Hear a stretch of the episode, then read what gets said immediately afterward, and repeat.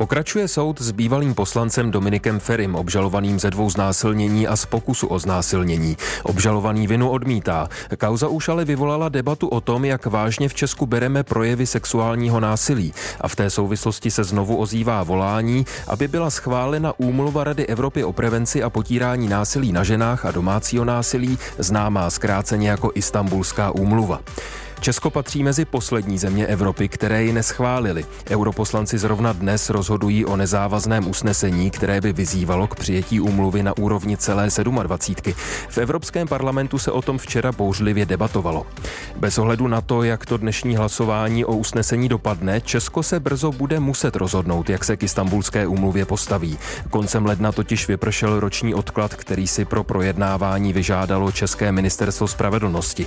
Zlepšila by úmluva prevenci a potírání násilí na ženách, jak tvrdí její zastánci, nebo, jak jsou přesvědčeni odpůrci, už máme vlastní zákony, které tohle řeší dostatečně. Pro a proti Lukáše Matošky.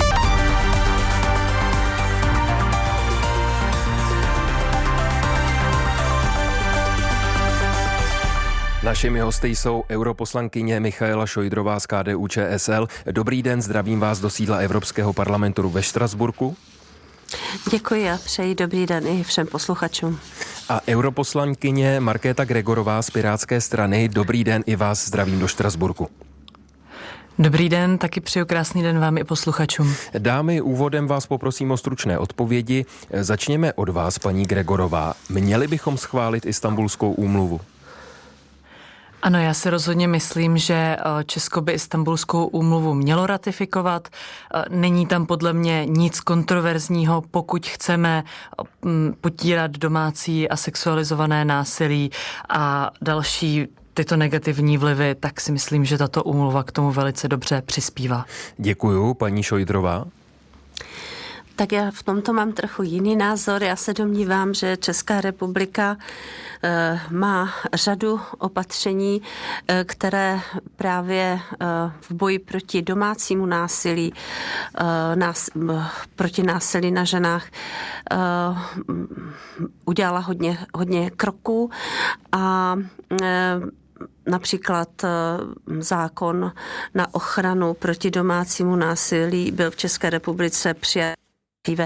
Myslím si, že um, Istanbulská úmluva může být důležitá v které země, ale v České republice uh, máme řadu opatření, která uh, už uh, vlastně naplňují uh, ta hlavní, uh, ten, ty hlavní cíle Istanbulské úmluvy a my zkrátka pro ten boj proti násilí na ženách a proti ano. domácímu násilí nutně nepotřebujeme. Děkuju i vám za vyjasnění vaší pozice. Hned všechno rozebereme. Tak z toho, jak jste dámy odpověděli, je jasné, jak dnes budete hlasovat o tom usnesení v Evropském parlamentu, které by mělo vyzývat ostatní členské státy, které Istanbulskou úmluvu ještě nepřijali, aby tak učinili. Vzhledem k tomu, že ta úmluva je úmluvou Rady Evropy, tedy jiné organizace, než je Evropská unie, je paní Gregorová vhodné, aby se do té věci vůbec vkládal Evropský parlament a vyžadoval, byť nezávazně, přijetí téhle úmluvy? Rozhodně Evropský parlament je jednou ze tří částí celé Evropské unie, další Rada E U a Komise a tato rezoluce, kterou my budeme dnes hlasovat, tak apeluje i na Komisi, aby zajistila plnou integraci úmluvy do legislativního promiňte, promiňte, a politického rámce E U. Promiňte, ale nejedná se o úmluvu, se kterou by přišla Evropská unie, jedná se o úmluvu mm-hmm. Rady Evropy, což je jiná organizace. Ano, to vím, samozřejmě, nicméně my jsme součástí právě té organizace Evropské unie a Evropská unie vytváří i legislativní rámec pro členské země, tedy i Českou republiku. Tedy pokud Evropská unie ratifikuje určitou úmluvu, dává to směrem najevo k těm členským zemím, že by si měli pospíšit s tou ratifikací také a samozřejmě to může právně přinášet další prvky ochrany, dobře, například oběti, které se nedovolají svých práv na, ve své a členské o tom, zemi, o tom můžou jít k Evropskému soudu pro lidská práva. O tom určitě budeme mluvit v průběhu té naší dnešní debaty, paní Gregorová. Paní Šojdrová, obracím se na vás. Včera v Evropském parlamentu při diskuzi právě o tomhle usnesení zaznělo, že je to ostuda, že třeba Česko je jednou z posledních zemí Evropy, kde ještě ke schválení Istanbulské úmluvy nedošlo. Nedělá Nedělá nám to špatné jméno v Evropě? Já myslím, že ta Istanbulská úmluva je braná jako takové zvláštní dogma. Dokonce právě i v té zprávě Evropského parlamentu je to tak napsané, že vlastně je to ten nejúčinnější a nejdůležitější nástroj. To přece není vůbec pravda. A proto nám to určitě žádné špatné jméno nedělá. Musíme se dívat na tak to, jak je skutečné. Čím si vysvětlujete, že na adresu Česka včera v Evropském parlamentu zaznívalo, že je to ostuda? Um, tak já musím to říct tak, že tady v Evropském parlamentu určitě je část poslanců přesvědčená o tom, že ta Istanbulská úmluva je důležitá. Um, prostě ji berou jako takový, promiňte mi, já to musím říct, až ideologický nástroj. Prostě ten, kdo ratifikuje, dělá správná opatření, ten, kdo neratifikuje, jako by to ani nechtěl dělat nebo nemohl tato opatření boji proti násilí na ženách hmm. konat, což není pravda. Dobře. A mě ta, mě ta uh, diskuze nepřipadala uh, opravdu um, adekvátní. Paní Gregorová, nepřeceňujete přece jenom význam toho, co by schválení jedné jediné úmluvy znamenalo? Není to pro vás vlastně tak trochu dogma, jak se vyjádřila vaše kolegyně, když tolik trváte na tom, aby ke schválení Istanbulské úmluvy došlo? Tak zaprvé my na tom netrváme nějak výrazně, budeme hlasovat pro a samozřejmě v České sněmovně to jako Piráti také budeme podporovat. Což znamená, ale že na tom dělat trváte. Z toho nějaké dogmo, dogma, jako snad nějakou víru, tak to mi přijde jako extrémní slova. Každopádně ano, myslíme si, že to i Česká republika potřebuje a že to pro ní není nadbytečné, protože zaprvé je to určitý závazek do budoucna. Teď úmluva má možná některé právně nadbytečné věci pro Českou republiku, ale to neznamená, že to bude vždy. Je dobré jí mít ratifikovanou, ratifikovanou pro případ, že přijdou nějací konzervativci či klerofašisti, kteří by například chtěli, že nám brát jejich práva, nebo by hlásili, hrozí, že dobrá manželka ránu snese. To hrozí. Uh, to hrozí v každé zemi, vidíme to na příkladu Polska, že ačkoliv je to země demokratická, uh, klerofašismus tam uh, je na vzestupu. Tedy ano, to je, hrozí to, to i je, nám to samozřejmě. To je váš pohled, já bych byl nerad, abychom tady dnes řešili hmm. Polsko a byl bych radši, abychom hmm. řešili já právě, jestli Česko další... má probrat Istanbulskou úmluvu. Promiňte, ano. Hned vám dám zase slovo, teď bych se, pokud dovolíte, znovu obrátil na vaší kolegyni, na europoslankyni paní Šojdrovou. Nevznamenalo by přijetí Istanbulské úmluvy vlastně přijetí určité záruky, že práva žen, které v Česku čelí ve větším počtu než muži sexuálnímu násilí, budou chráněna a současně nevyslalo by to společnosti v Česku jasný signál, že ten boj proti sexuálnímu násilí bereme vážně? Hm. Teď já si myslím, že Česká republika jak v ústavě, tak v zákonech jasně, se jasně hlásí a jasně prosazuje rovnost žen a mužů, ochranu proti násilí, proti jakémukoliv násilí, proti diskriminaci a myslím, že v tomto smyslu český stát, česk, české právo, Česká republika, je to v našem zájmu, abychom si tu tuhle věc dobře hlídali, abychom bojovali proti násilí. Já říkám proti jakémukoliv násilí, dobře. Proti všem, kteří jsou slabí a my to v právním řádu prostě máme. Mm-hmm. My nepotřebujeme k tomu Istanbulskou úmluvu. Tak tady by mě zajímala reakce vaší kolegyně europoslankyně paní Gregorové. Není to skutečně tak, že řada těch opatření, se kterými Istanbulská úmluva počítá, už v našem právním řádu je a já mám pocit, že vy jste to před chviličkou paní Gregorová sama uznala, když jste řekla možná, že některá z těch opatření jsou nadbytečná, protože u nás prostě už se uplatňují.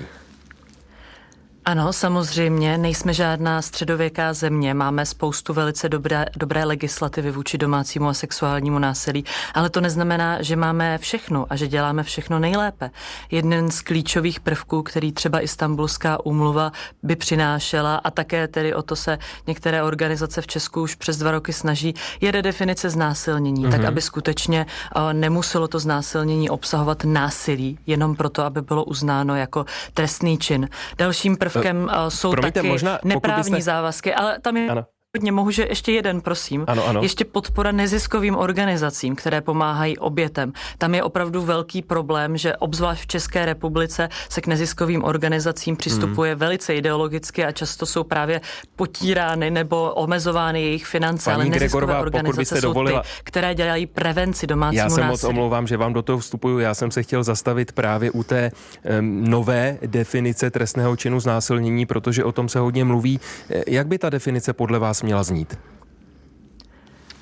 Já nejsem předkladatel legislativního návrhu, nicméně to, co by se tam mělo doplnit dle všech expertů na dané téma, je právě uvedení, že to znásilnění může být právě i když žena nebo samozřejmě muž či jiná oběť nevyvíjí aktivní odpor vůči tomu násilí. Může se totiž stát, že ta daná osoba zmrzne, stuhne, není schopná reagovat či Dobře, jiný rozumím. způsob, který nepovažuje současná trestní úprava myslím za si, takzvané že, násilí. Myslím si, že je jasné, jak to myslíte a s tím se obracím na vás, paní Šojdrová. Není zrovna tohle věc, která by českému právnímu řádu prospěla a stalo by se tak v důsledku toho, že bychom u nás schválili Istanbulskou úmluvu, že by byla zavedena nová a víc vyhovující definice toho, co je to znásilnění? No, já musím říct, že to není obsahem Istanbulské úmluvy, ale já se nebráním tomu uvažovat o té redefinici, protože bohužel, jak se to chování se vyvíjí a legislativa by na to měla reagovat. Takže myslím si, že česká vláda i parlament to rozhodně bude zvažovat, ale říkám znovu, k tomu vůbec nepotřebujeme Istanbulskou úmluvu. A já bych se ještě zastavila u té prevence. Právě to, co Istanbulská úmluva obsahuje, je jistě prv, je důležitá věc a to je prevence proti ano. násilí a to se týká vzdělávání. A český školský zákon má jasně ve svém vzdělávat zákon, tedy v tomto zákoně jasnou, jasný cíl vzdělávání je výchova k rovnosti žen a mužů a má tam řadu jaksi opatření i ve vzdělávacích programech, kterými prosazuje Dobře. právě tu výchovu. Já bych jenom připomněl, že našimi dnešními hosty v Pro a proti jsou europoslankyně Michaela Šojdrová z K D U Č S L a europoslankyně Markéta Gregorová z Pirátské strany. Posloucháte Pro a proti. Dva hosté, dva různé pohledy. Atraktivní názorové střety najdete také na webu plus tečka rozhlas tečka cé zet, v aplikaci Můj rozhlas a v dalších podcastových aplikacích. Paní Gregorová, znovu to tady zaznělo od vaší kolegyně, paní europoslankyně Šojdrové, že v Česku už máme leckterá opatření, která, a teď paní Šojdrová zmiňovala oblast ve školství, vedou k tomu, aby se sexuální násilí bralo vážně. Když k tomu ještě připočtu, že vláda Petra Fialy se ve svém programovém prohlášení zavazuje k tomu, že ještě bude zlepšovat ochranu obětí sexuálního a domácího násilí, tak nemůžou se prostě všechna tahle opatření udělat bez toho, aniž by se nutně musela schvalovat Istanbulská úmluva? To by bylo samozřejmě úplně ideální, ale bohužel k tomu nejsou žádné indicie, že se to bude dít nebo že se to děje. Ta redefinice znásilnění, samozřejmě omlouvám se, že tady musí sedět paní Šojdrová, která je spíše pro, ale to, kdo to zablokoval v České sněmovně, mimo jiné její strana K D U Č S L, takže tu redefinici znásilnění sice dle paní Šojdrové potřebujeme, ale nemáme kvůli její straně. Tento rok se to sice má odblokovat, ale předpokládám, že opět K D U Č S L bude velice se pravděpodobně proti. Tedy pokud je ta úmluva opravdu tak nepotřebná, tak proč ještě třeba tu redefinici znásilnění nemáme? Nebo proč uh, stále máme zvyšující se počty domácího sexuálního násilí? Uh, co se týče té prevence, to je ještě další otázka, nevím, jestli budu moc odpovědět teď, nebo mi vezmete slovo, ale já bych na to chtěla zareagovat. Uh... Dobře, poprosím stručně, jo. ať mm-hmm. má čas vaše kolegyně se vyjádřit Určitě. K tomu, co jste právě řekla o její straně. jistě.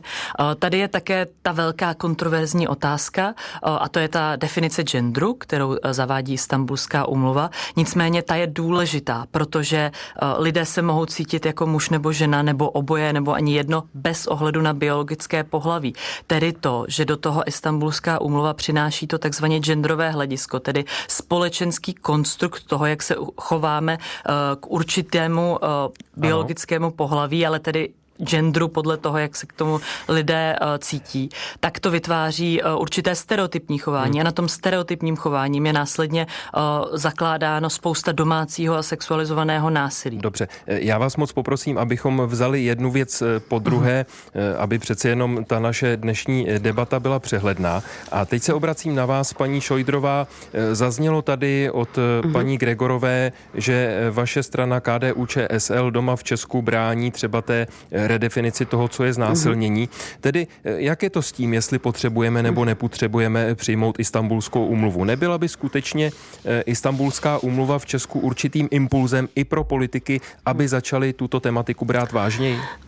Jako znovu říkám, to opravdu nesouvisí s Istanbulskou úmluvou a redefinicí toho institutu znásilnění, ale já o, myslím, že i K D U Č S L je ochotná o m, nějaké redefinici uvažovat. Zřejmě tam jsou o, věci, nebo že tedy ta definice byla navržena m, nepřijatelně. E, je potřeba najít nějaké řešení, které bude, které bude poskytovat právní jistotu a m, bude prostě uh, akceptovatelné. Uh, uh, Vy jste prostě tý... v téhle debatě otevřená. Já jsem tomu určitě otevřená a myslím si, že i kolegové v poslanecké sněmovně uh, jsou ochotní o tom uvažovat, pokud to bude navrženo přijatelně a tak, aby prostě to ne- nezapříčinilo třeba mm, nějaká nedorozumění nebo ještě nějaké mm-hmm. jiné dopady. Um, co se týká toho genderového so, uh, společenského uh, společensky um, defino- pohlaví jako společenský konstrukt. No, to je právě to, na čem my se nezhodujeme. Pohlaví je dané biologicky. A na tom se shodujeme. Prostě společensky samozřejmě může se nějak ten vyvíjet, nebo prostě má nějaké jiné pocity a tak dál, ale prostě pohlaví je biologicky, biologicky dané a mm, na tom bychom neměli nic měnit. Tak se možná u toho ještě zastavme, protože, a obracím se na vás, paní Gregorová, odpůrci Istanbulské úmluvy tvrdí, že se právě netýká jenom prevence a potírání sexuálního násilí, mm. ale že současně zavádí to, co odpůrci označují za, cituju, genderovou ideologii. A už tady vlastně slovo ideologie od paní Šojdrové zaznělo. Jak byste na tuhle námitku odpověděla, paní Gregorová? Takže vůbec nerozumím tomu, co to má znamenat genderová ideologie. Já vím, co to je křesťanská ideologie, ale netuším, co to je genderová. Tady taky nikdo nepopírá existenci pohlaví, tedy biologických rozdílů mezi muži a ženami, to jsem řekla i na začátku. Ani tím nikdo nepopírá biologické role, ale fakt, že existuje i společenský konstrukt toho, jak vnímáme muže a ženy, a tomu se říká gender. Pohlaví, to jsou dvě různá slova.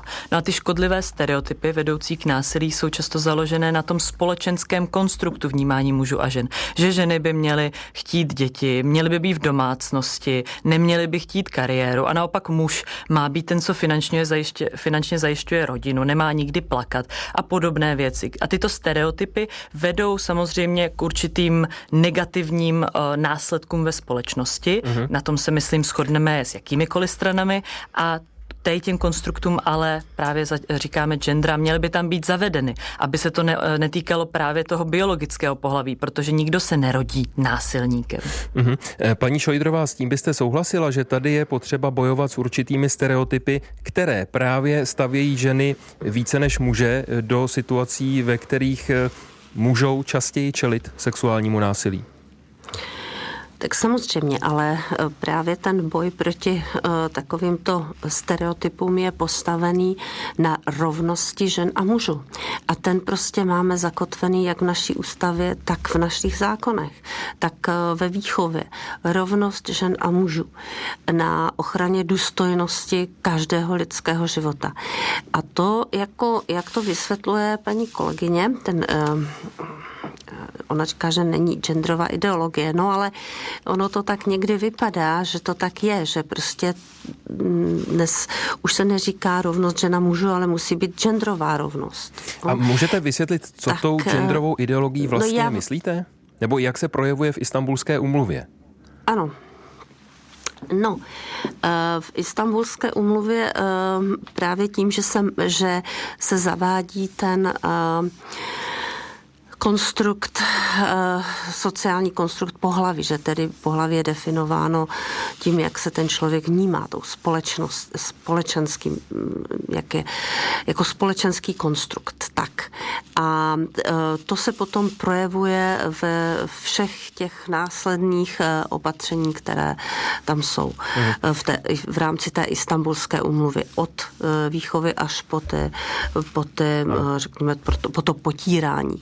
Čili um, já to musím říct, že tak, jak to říkala paní pos- uh, kolegyně, tak um, tomu já rozumím a tomu jako boj mm-hmm. proti takovýmto um, stereotypům zařazování rolí muže, ženy uh, jsem stoprocentně uh, za, ale um, bohužel ono to jde až do extrému, kdy ano. se relativizuje vše a um, myslím si, že to není v pořádku. Paní Gregorová, tak nejde ten boj proti stereotypům někdy až do extrému, jak se tady vyjádřila paní Šojdrová? Poprosím stručně. Mhm. Tak ta Istanbulská úmluva nedělá nic jiného, než že zavádí definici toho genderu.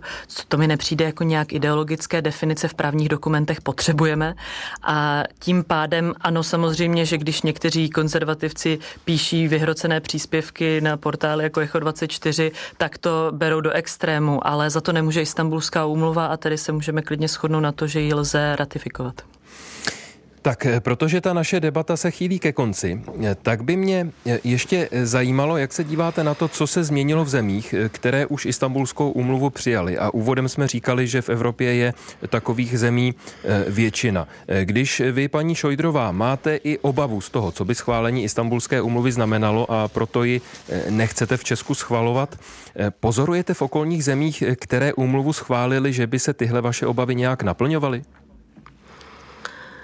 No, já uh, upřímně řečeno nemám obavu z, z toho, že země, které ji ratifikují, protože se k tomu takto rozhodly, tak je to jejich rozhodnutí a uh, nevím, uh, ono totiž to naplňování, to samotné naplňování té Istanbulské úmluvy je uh, velmi, promiňte mi, musím to tak říct, vágní.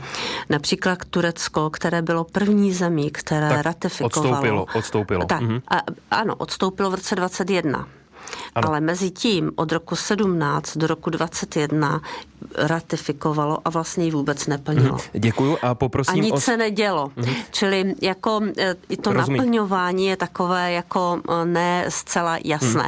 Mm. Paní Gregorová, poprosím vás o opravdu velice stručný komentář. Není to naplňování Istanbulské úmluvy vágní? Nevidíme ve skutečnosti, že se nic moc nezměnilo v těch zemích, kde byla přijata? Ve spoustě těch zemí se spousta zákonů právě zavedla a dorovnali se třeba i na tu úroveň, kterou jsme tady komentovali České republiky, která je velice dobrá. Nicméně je to všechno o té politice. Pokud už ta země ten závazek ratifikovat Istanbulskou úmluvu vytvoří, což by Česko mohlo, ano. tak potom můžeme očekávat a také Děkuji. samozřejmě po politicích vymáhat, aby ty zákony dělali. Našimi dnešními hosty byly europoslankyně Markéta Gregorová z Pirátské strany a europoslankyně Michaela Šojdrová z K D U Č S L. Dámy, oběma vám děkuji za moc zajímavou debatu. Děkuji za pozvání. Hezký den. Taky děkuji za pozvání. Mějte se krásně. Od mikrofonu se loučí Lukáš Matoška.